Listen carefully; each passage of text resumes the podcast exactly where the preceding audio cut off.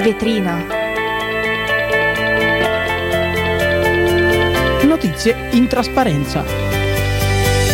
Buon pomeriggio a tutti, sono le 16.45 e voi state ascoltando In Vetrina. Qui in diretta dal nostro studio di Radio Yulm, oggi sarete in compagnia di Luca e di Francesca, con Emma alla regia. Nella puntata di oggi parleremo dell'ultimo Consiglio europeo, passando poi al COP28 che è terminato il 12 dicembre. In un secondo momento poi ci soffermeremo sulla situazione nelle strade di tutta Italia dove domina il freddo, parlando delle situazioni delle persone senza dimora, soprattutto in vista delle festività natalizie. E infine concluderemo parlando di qualche notizia un pochino più leggera. A tra poco.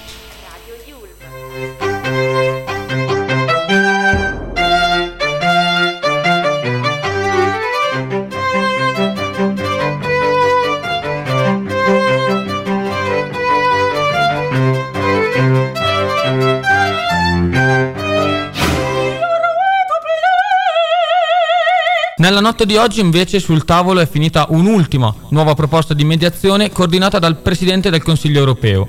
Dai 22,5 miliardi di risorse nuove si è passati a 21 miliardi, dei quali resta la quota di 17 destinati alle sovvenzioni per l'Ucraina. Al capitolo migrazione, secondo questo schema, l'Unione Europea dedicherebbe 9,6 miliardi di euro da qui al 2027. Resta comunque il veto dell'Ungheria, Infatti Orban non vuole che i fondi per l'Ucraina siano parte della revisione del bilancio comune, al quale partecipano direttamente tutti e 27. Il Consiglio europeo ha pubblicato le conclusioni sull'Ucraina e sull'allargamento e per quanto riguarda Kiev e Chisinau la formulazione adottata è la seguente, ovvero che il Consiglio europeo decide di avviare i negoziati di adesione contro, con l'Ucraina e la Repubblica di Moldavia. Il Consiglio europeo inoltre invita ad adottare i rispettivi quadri negoziati una volta adottate le misure pertinenti indicate nelle rispettive raccomandazioni della Commissione dell'8 novembre 2023. Sempre il Consiglio europeo ieri ha deciso di aprire i negoziati di adesione con l'Ucraina e Moldavia. Orban alla fine ha ceduto e al momento della votazione il leader ungherese non c'era. È stata comunque un'assenza concordata con il presidente Charles Michel, che ha permesso di superare l'impasse senza veti. Anche Giorgia Meloni ha espresso una grande soddisfazione per i concreti passi in avanti nel processo di allargamento di Ucraina, Moldavia, Georgia e Bosnia-Herzegovina. Nelle conclusioni del vertice dell'Unione Europea, nella parte dedicata sempre all'Ucraina, al nono paragrafo si legge il Consiglio europeo accoglie con favore l'adozione del dodicesimo pacchetto di sanzioni appunto contro la Russia. L'accordo è stato accolto con favore dai leader, ma necessita ancora di un'adozione formale da parte del Consiglio. Questo viene precisato da una fonte europea. Con Orban, con Orban, che ha bloccato 50 miliardi di euro di aiuti europei per l'Ucraina, il premier ungherese vorrebbe attuare il suo ricatto, rivendicando tutti i fondi europei destinati al suo paese e bloccati a causa della violazione dello Stato di diritto, per dare via libera al pacchetto di aiuti per l'Ucraina. Allo stesso tempo afferma che lui ha sempre detto che se qualcuno vuole modificare il bilancio, allora è una grande opportunità per l'Ungheria, per chiarire che deve ottenere ciò per cui ha diritto, non la metà e nemmeno un quarto. Il Presidente del Consiglio europeo fa sapere anche che si tornerà sulla questione all'inizio del prossimo anno e tenteranno inoltre di trovare un accordo comune per tutti i 27. Aggiunge che però con questo si sia lanciato un grande messaggio potente appunto sull'allargamento dell'Unione Europea, definendolo come un giorno storico. Sempre parlando comunque di Stati, Unione Europea, eccetera, in, sono stati eh, il 12 dicembre i 198 delegati della COP, la conferenza delle Nazioni Unite sui cambiamenti climatici, hanno approvato il bilancio degli impegni che comprende le azioni per ridurre le emissioni di gas serra. Il Presidente ha annunciato l'approvazione subito dopo l'apertura della plenaria. Ha invitato la conferenza ad adottare il progetto intitolato Risultati del primo bilancio globale e senza obiezioni è è stato appunto accompagnato da un applauso finale. Per la prima volta in assoluto nella storia delle COP è stato scritto combustibili fossili all'interno del testo. Lo ha fatto sapere il presidente della ventottesima edizione. Il testo racchiude tanti aspetti. Il punto cruciale è l'articolo 28, dove si parla della fuoriuscita delle fonti fossili nel sistema energetico in modo giusto, ordinato ed equo, accelerando l'azione in questo decennio critico, in modo da raggiungere le emissioni nette a zero entro il 2050.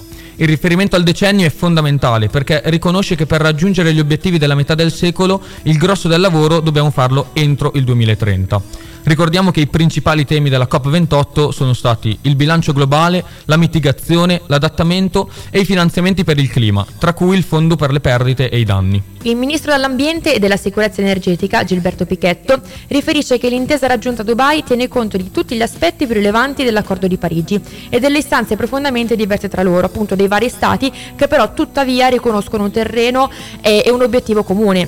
Per questo si ritiene che il compromesso raggiunto appunto come bilanciato è accettabile per questa fase storica che è caratterizzata da forti tensioni internazionali che poi pesano sul processo di transizione. L'Italia, appunto in questa cornice dell'impegno europeo, afferma che è stata impegnata e determinata fino all'ultimo per il miglior risultato possibile. E l'Unione Europea dispone delle normative in materia di clima più, rigoro- più rigorose al mondo per ridurre le emissioni di gas a effetto serra. Infatti nell'Unione Europea tali emissioni sono state ridotte del 32,5% rispetto al 1990, nonostante un aumento del PIL di oltre il 60%. Comunque questa è solo una tessera di un puzzle più grande, in quanto l'Unione Europea è responsabile solo del 7% circa delle emissioni globali di gas a effetto serra. Il conseguimento degli obiettivi dell'accordo di Parigi richiede una forte volontà politica, collaborazione internazionale e solidarietà globale. La crisi climatica può essere affrontata solo lavorando insieme come comunità mondiale. È essenziale intensificare gli sforzi di mitigazione dei cambiamenti climatici. L'energia è uno dei settori in cui la riduzione delle emissioni può avere maggiori effetti e a breve termine. In occasione della COP28, l'Unione Europea incoraggia tutte le parti a concordare obiettivi globali in, maniera, eh, in materia di energia al fine di eliminare gradualmente e a livello mondiale i combustibili fossili non soggetti ad abbattimento, garantire che il consumo di combustibili fossili raggiunga un picco prima del 2030 ed eliminare gradualmente le sovvenzioni ai combustibili fossili che non contribuiscono a realizzare una transizione giusta. Bisogna inoltre adoperarsi per un sistema energetico mondiale completamente o prevalentemente decarbonizzato, sempre negli anni 2030, senza lasciare spazio comunque a una nuova energia da carbone. Inoltre bisogna triplicare la capacità di energia rinnovabile installata a livello mondiale entro il 2030 e raddoppiare il tasso di miglioramento dell'efficienza energetica sempre entro lo stesso anno e nel complesso l'Unione Europea e i suoi paesi sono il principale fornitore di finanziamenti per il clima a livello mondiale. Nel 2022 hanno fornito contributi pari a 28,5 miliardi di euro in finanziamenti per il clima da fonti pubbliche e hanno mobilitato altri 11,9 miliardi di euro di finanziamenti privati per aiutare i paesi in via di sviluppo a ridurre le emissioni di gas a effetto serra e ad adattarsi agli effetti dei cambiamenti climatici. In occasione della COP27 l'Unione Europea ha svolto un ruolo centrale nel lancio di un nuovo fondo globale per le perdite e i danni, volto ad aiutare i paesi vulnerabili a superare le distruzioni causate dai cambiamenti climatici. L'Unione Europea auspica che in occasione della COP28 si raggiunga un accordo per rendere operativo tale fondo ed è pronta a rafforzare le modalità di finanziamento esistenti. Il maggiore impegno finanziario deve andare di pari passo con impegni più ambiziosi in termini di mitigazione. E ora vogliamo farvi ascoltare Alta Marea di Coez, Fit Fra Quintale. Ho la notte scritta in faccia, la mia testa fa la ruota. Cerco d'andare dritto, anche se sotto sopra, anche se sotto sotto, sotto non ci vado mai, anche se mi perdo, anche se ci perdo. E scusa se ti lascio andare via, mi mandano all'inferno. Ma non è sempre colpa mia, qui non c'è nessuna, nessuna regola, sono ancora sveglio e questa notte non va via. Siamo persi nel buio nella marea,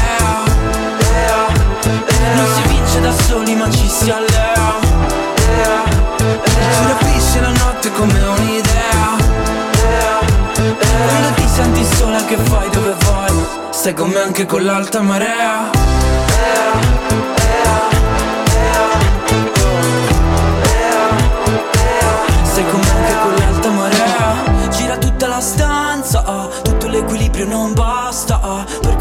tua distanza serve distrarmi Però non posso. Quando qualcosa si è rotto Non ti avessi avuto attorno sarei caduto sul fondo. Ma ora mi lasci da solo è quello che mi toglie un pezzo che non torna al suo posto. E scusa se ti lascio andare via Finirò l'inferno. Ma in fondo cosa vuoi che sia? Qui non c'è nessuno nessuna regola. E sono ancora sveglio Siamo persi nel buio, nella marea. Non si vince da soli ma ci si allea. Ci rapisce la notte come un'idea. Quando ti senti sola che vuoi dove vuoi Stai con me anche con l'alta marea.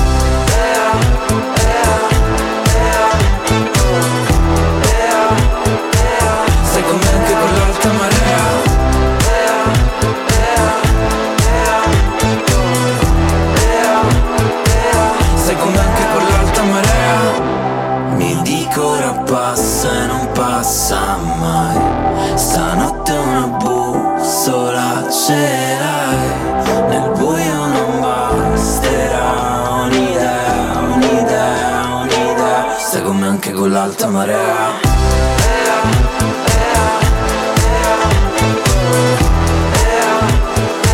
Stai con me anche con l'alta marea.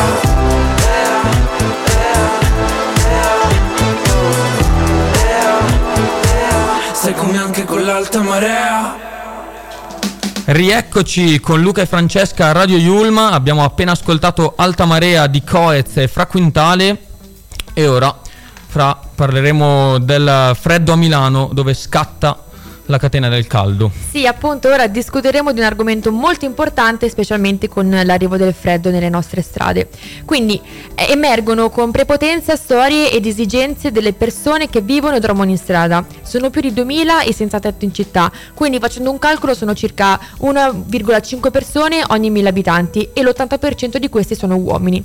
Questi dati sono stati poi raccolti appunto dalla Fondazione De Benedetti, ma secondo le rivelazioni del progetto, nessuno escluso ad emergersi della pandemia poi appunto è cresciuta la fascia di popolazione povera. Lo scorso ottobre infatti si è registrato un aumento del 20% delle richieste di aiuto appunto per cibo, cure mediche, casa o lavoro rispetto allo stesso mese ma nell'anno del 2022. Quindi 2000 famiglie adesso appunto sono seguite, di cui il 25% sono italiani e il resto appartengono appunto ad altre nazionalità, per un totale di 8.000 persone. Infatti da dicembre, nell'ambito del progetto Milano Aiuta, si è riattivato il piano freddo del comune di Milano per potenziare l'assistenza alle persone senza dimora, quando le temperature invernali mettono più a rischio la loro incolumità. Fino al 17 marzo è previsto un graduale ampliamento dei posti letto nelle strutture appartenenti all'amministrazione comunale e di quelle messe a disposizione da enti del terzo settore. Le prime ad aprire sono state il centro di via Saponaro e quello di via Barabino e il mezzanino della stazione centrale, 50 posti. Come ogni anno le, strutture, eh, le altre strutture a disposizione verranno gradualmente aperte all'esaurimento dei posti attualmente disponibili. Viene spiegato dall'assessore al welfare e salute Lamberto Bertolè che il piano freddo è un dispositivo salvavita che ha come primo obiettivo quello di offrire un riparo dalle rigide temperature a chi non ha una casa, ma allo stesso tempo può essere occasione per avviare relazioni e percorsi di reinclusione. Per fare qualche esempio di progetti che sono stati attuati per uh, venire incontro ai senza tetto, vi è il progetto Arca, che con le sue cucine mobili e non solo aiuta persone e famiglie che vivono per strada. Il presidente della fondazione, Alberto Sinigaglia, afferma che con la pandemia è iniziata principalmente, come dicevo prima, la perdita del lavoro, le separazioni, gli sfratti e persone appunto che alla fine si ritrovano a dormire in macchina, ma poi comunque la discesa è veloce. Per tutta la settimana di Natale, ogni sera le cucine mobili di questo progetto percorreranno le vie di tutta Italia offrendo a centinaia di persone senza tetto una cena calda con meno natalizio. E a Milano, la sera del 21 dicembre, verrà anche appunto imbandita una lunga tavolata delle feste, allietata da canti di Natale del coro di San Giovanni Battista in Trenno.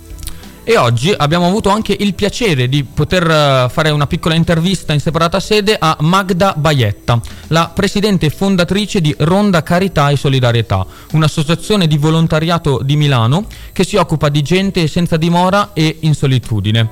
E infatti abbiamo avuto modo di chiedere quali sono le situazioni sociali che più spesso portano a trovarsi appunto un senza tetto?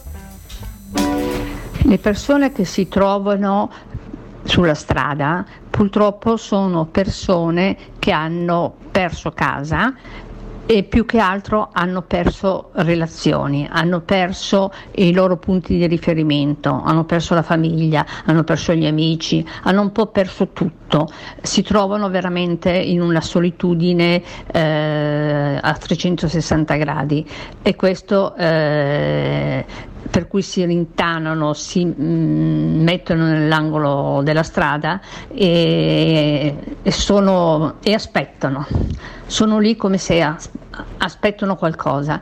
Ehm, c'è un grosso eh, anche disagio psicologico, eh, di depressione e molte volte anche di eh, abuso di alcol, di sostanze eh, anche stupefacenti, eh, per cui eh, sono uh-huh. veramente da soli e abbandonati a loro stessi.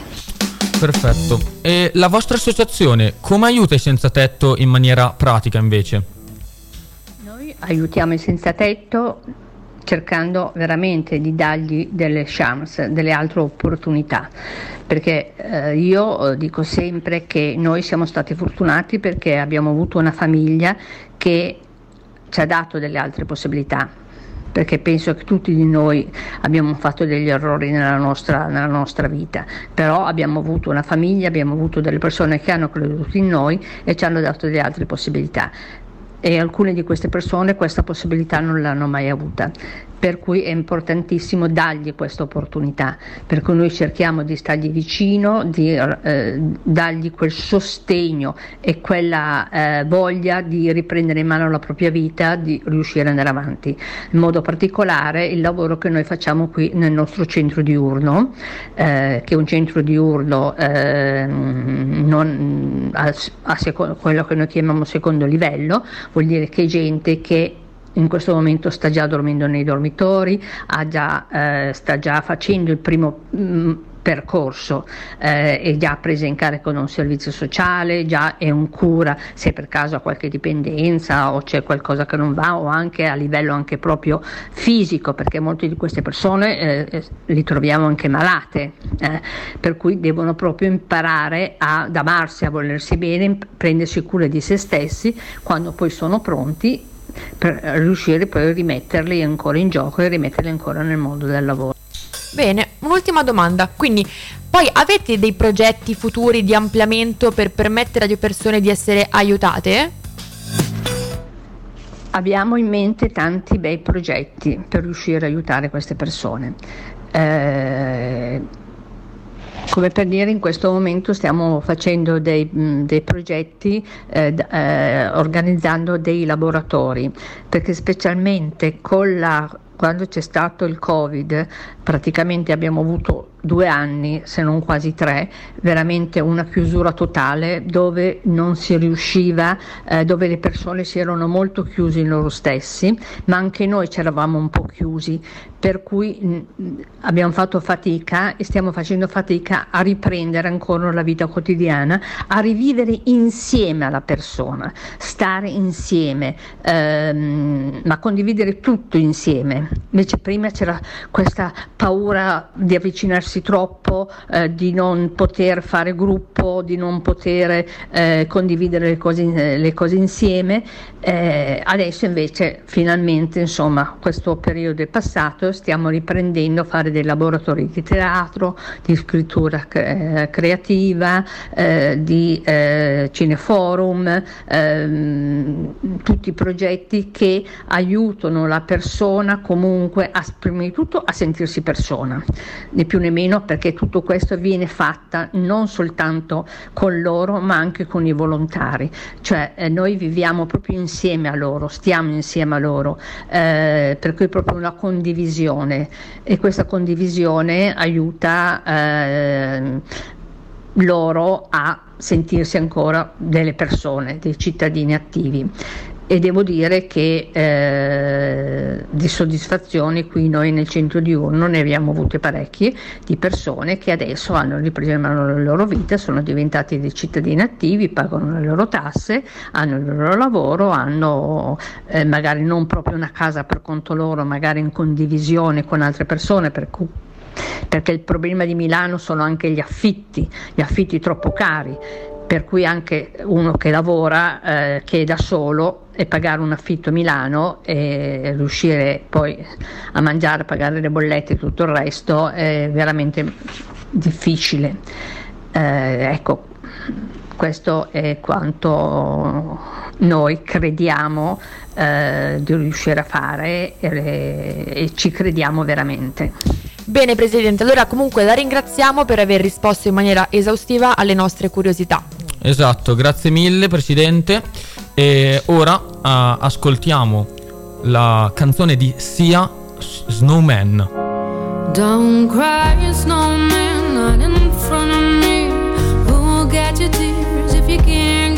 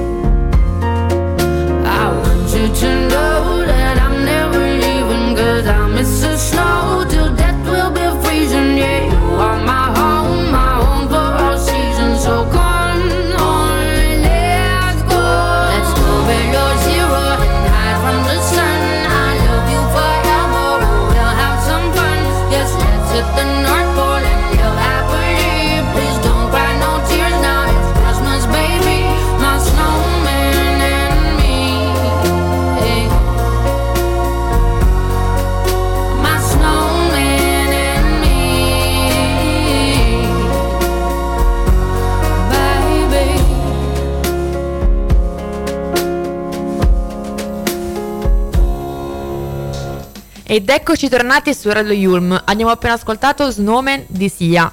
E quindi adesso, caro Luca, anche in questo 15 dicembre, hai qualcosa da raccontarmi sul calcio? Certo, e eccoci qui allora a parlare di calcio, a parlare di Serie A, dato che stasera si apre la sedicesima giornata di Serie A con Genoa-Juventus. Genoa che ha perso le ultime due partite di campionato contro Monza e Frosinone negli ultimi dieci minuti di partita. Ed è come se ci fosse una certa fragilità mentale nei rossoblù verso la conclusione della partita. Sembra quasi fatto apposta per essere assalita dalla Juventus che ha vinto invece diverse partite negli ultimi minuti di match. Per esempio Cambiasso contro il Verona o Gatti al 95esimo contro il Monza. Saranno probabilmente, probabilmente indisponibili questa sera due attaccanti italiani, Moise Ken nella Juventus, come anticipato in conferenza stampa da Allegri, dove si fermerà per circa un mese per quel problema alla tibia che si sta trascinando da inizio stagione. Mentre nel Genoa mancherà Matteo Retegui per un infortunio muscolare dopo il doppio infortunio al ginocchio di ottobre. La probabile formazione della Juventus sarà la stessa della partita contro il Napoli, ovvero Wojciech Szczesny in porta, la difesa a 3 con Danilo, Bremer e Gatti, la linea di 5 che sarà composta da Kostic, Rabiot, Locatelli, McKenny e Cambiasso e la coppia davanti da formata da Chiesa e Dusan Vlaovic. Il Genoa invece dovrebbe mettersi a specchio con eh, il solito modulo 3-5-2 e in attacco, data l'assenza appunto di Retegui, ci sarà la coppia Messias e Gudmundsson.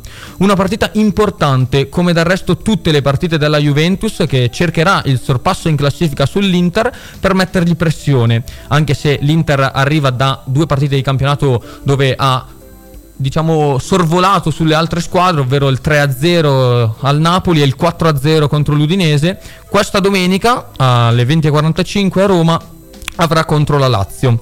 Una Juve che gioca invece per la terza volta di fila di venerdì ed è come se fosse un proseguo delle coppe europee perché i bianconeri quest'anno non giocano le coppe e infatti eh, ieri si sono conclusi i gironi del, delineando le otto squadre che accedono agli ottavi di Champions League con tutte le italiane che rimangono in Europa tra, con il Milan però che arrivando terzo nel girone è sceso in Europa League e dovrà affrontare i playoff di, per gli ottavi di finale. I sorteggi di Champions League ci saranno lunedì alle ore 12 con le squadre italiane Inter, Napoli e Lazio che tenteranno di beccare le tre squadre più abbordabili, si fa per dire, perché sono l'Atletico Madrid, il Borussia Dortmund e il Real Sociedad. Sempre lunedì sera alle 20.45 si concluderà la Serie A con Atalanta Salernitana a Bergamo al Gavi Stadium. Detto ciò, godiamoci questo weekend di Serie A e lascio la parola a Franci con quest'ultima notizia. Allora sì, volevo parlare appunto degli ultimi aggiornamenti del fenomeno delle baby gang. Allora, in pratica, dopo il risultato di una vasta operazione che ha coinvolto 500, comunque tra agenti e operatori in diverse città d'Italia, sono state trovate pistole, armi da taglio, tirapugni e anche 12 kg di stupefacenti, che poi appunto sono stati ovviamente sequestrati, ed appunto anche decine di giovanissimi fermati e tratti in arresto. Questo appunto nei comuni di Arezzo, Bari, Catania, Genova, Milano, Modena, Napoli, Palermo, Padova, Pescara, Reggio Emilia, Rovigo, Salerno e Verona. Altri 70 invece sono stati denunciati. Tra loro ehm, diciamo una ventina di under 18 a cui sono stati sequestrati anche 10.000 euro eh, nelle operazioni per quanto riguarda lo spaccio e le aggressioni in aree pubbliche come parchi, scuole. Nel dettaglio invece ad Arezzo è stato coinvolto anche eh, l'ufficio immigrazioni dove è stato sequestrato più di un chilo di cocaina per, eh, appartenente ad una singola persona. A Milano invece l'operazione si è concentrata in modo particolare su soggetti inseriti nel contesto delle devianze giovanili e più in generale nella, nella repressione della tipica microcriminalità diffusa. Le attività sono state indirizzate anche attraverso comunque la consultazione dei social media dei ragazzi che hanno consentito di orientare le operazioni svolti eh, nei gruppi interessati. Ulteriori perquisizioni sono state eseguite anche nei confronti di minori appartenenti a una gang di strada eh, dedita appunto a rapine eh, vicine all'ambiente per come abbiamo sentito qualche notizia fa di trapper eh, milanesi e mm, niente questa Perfetto. è la notizia di oggi. Perfetto, grazie mille Franci con quest'ultima notizia. E allora rimanete con noi e ci vediamo per i saluti finali. Ci sentiamo per i saluti finali a tra poco. Radio You. Your way to play. E quindi siamo. E, e quindi siamo giunti al termine di questa puntata di In Vetrina. Grazie per essere stati con noi. Vi ricordiamo l'appuntamento di lunedì alle 16.45. E Vi ricordiamo inoltre che potete sempre seguirci sui social per restare aggiornati sulle novità della radio e se volete fateci sapere attraverso questi cosa ne pensate degli argomenti trattati. esatto, il nostro numero di WhatsApp è il 331 14 38 923. Grazie, noi di Radio Yulma vi auguriamo un buon weekend Un e buon weekend. ci vediamo alla prossima. Ciao!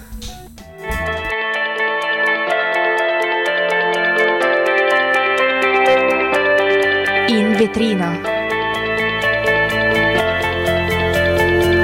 Notizie in trasparenza.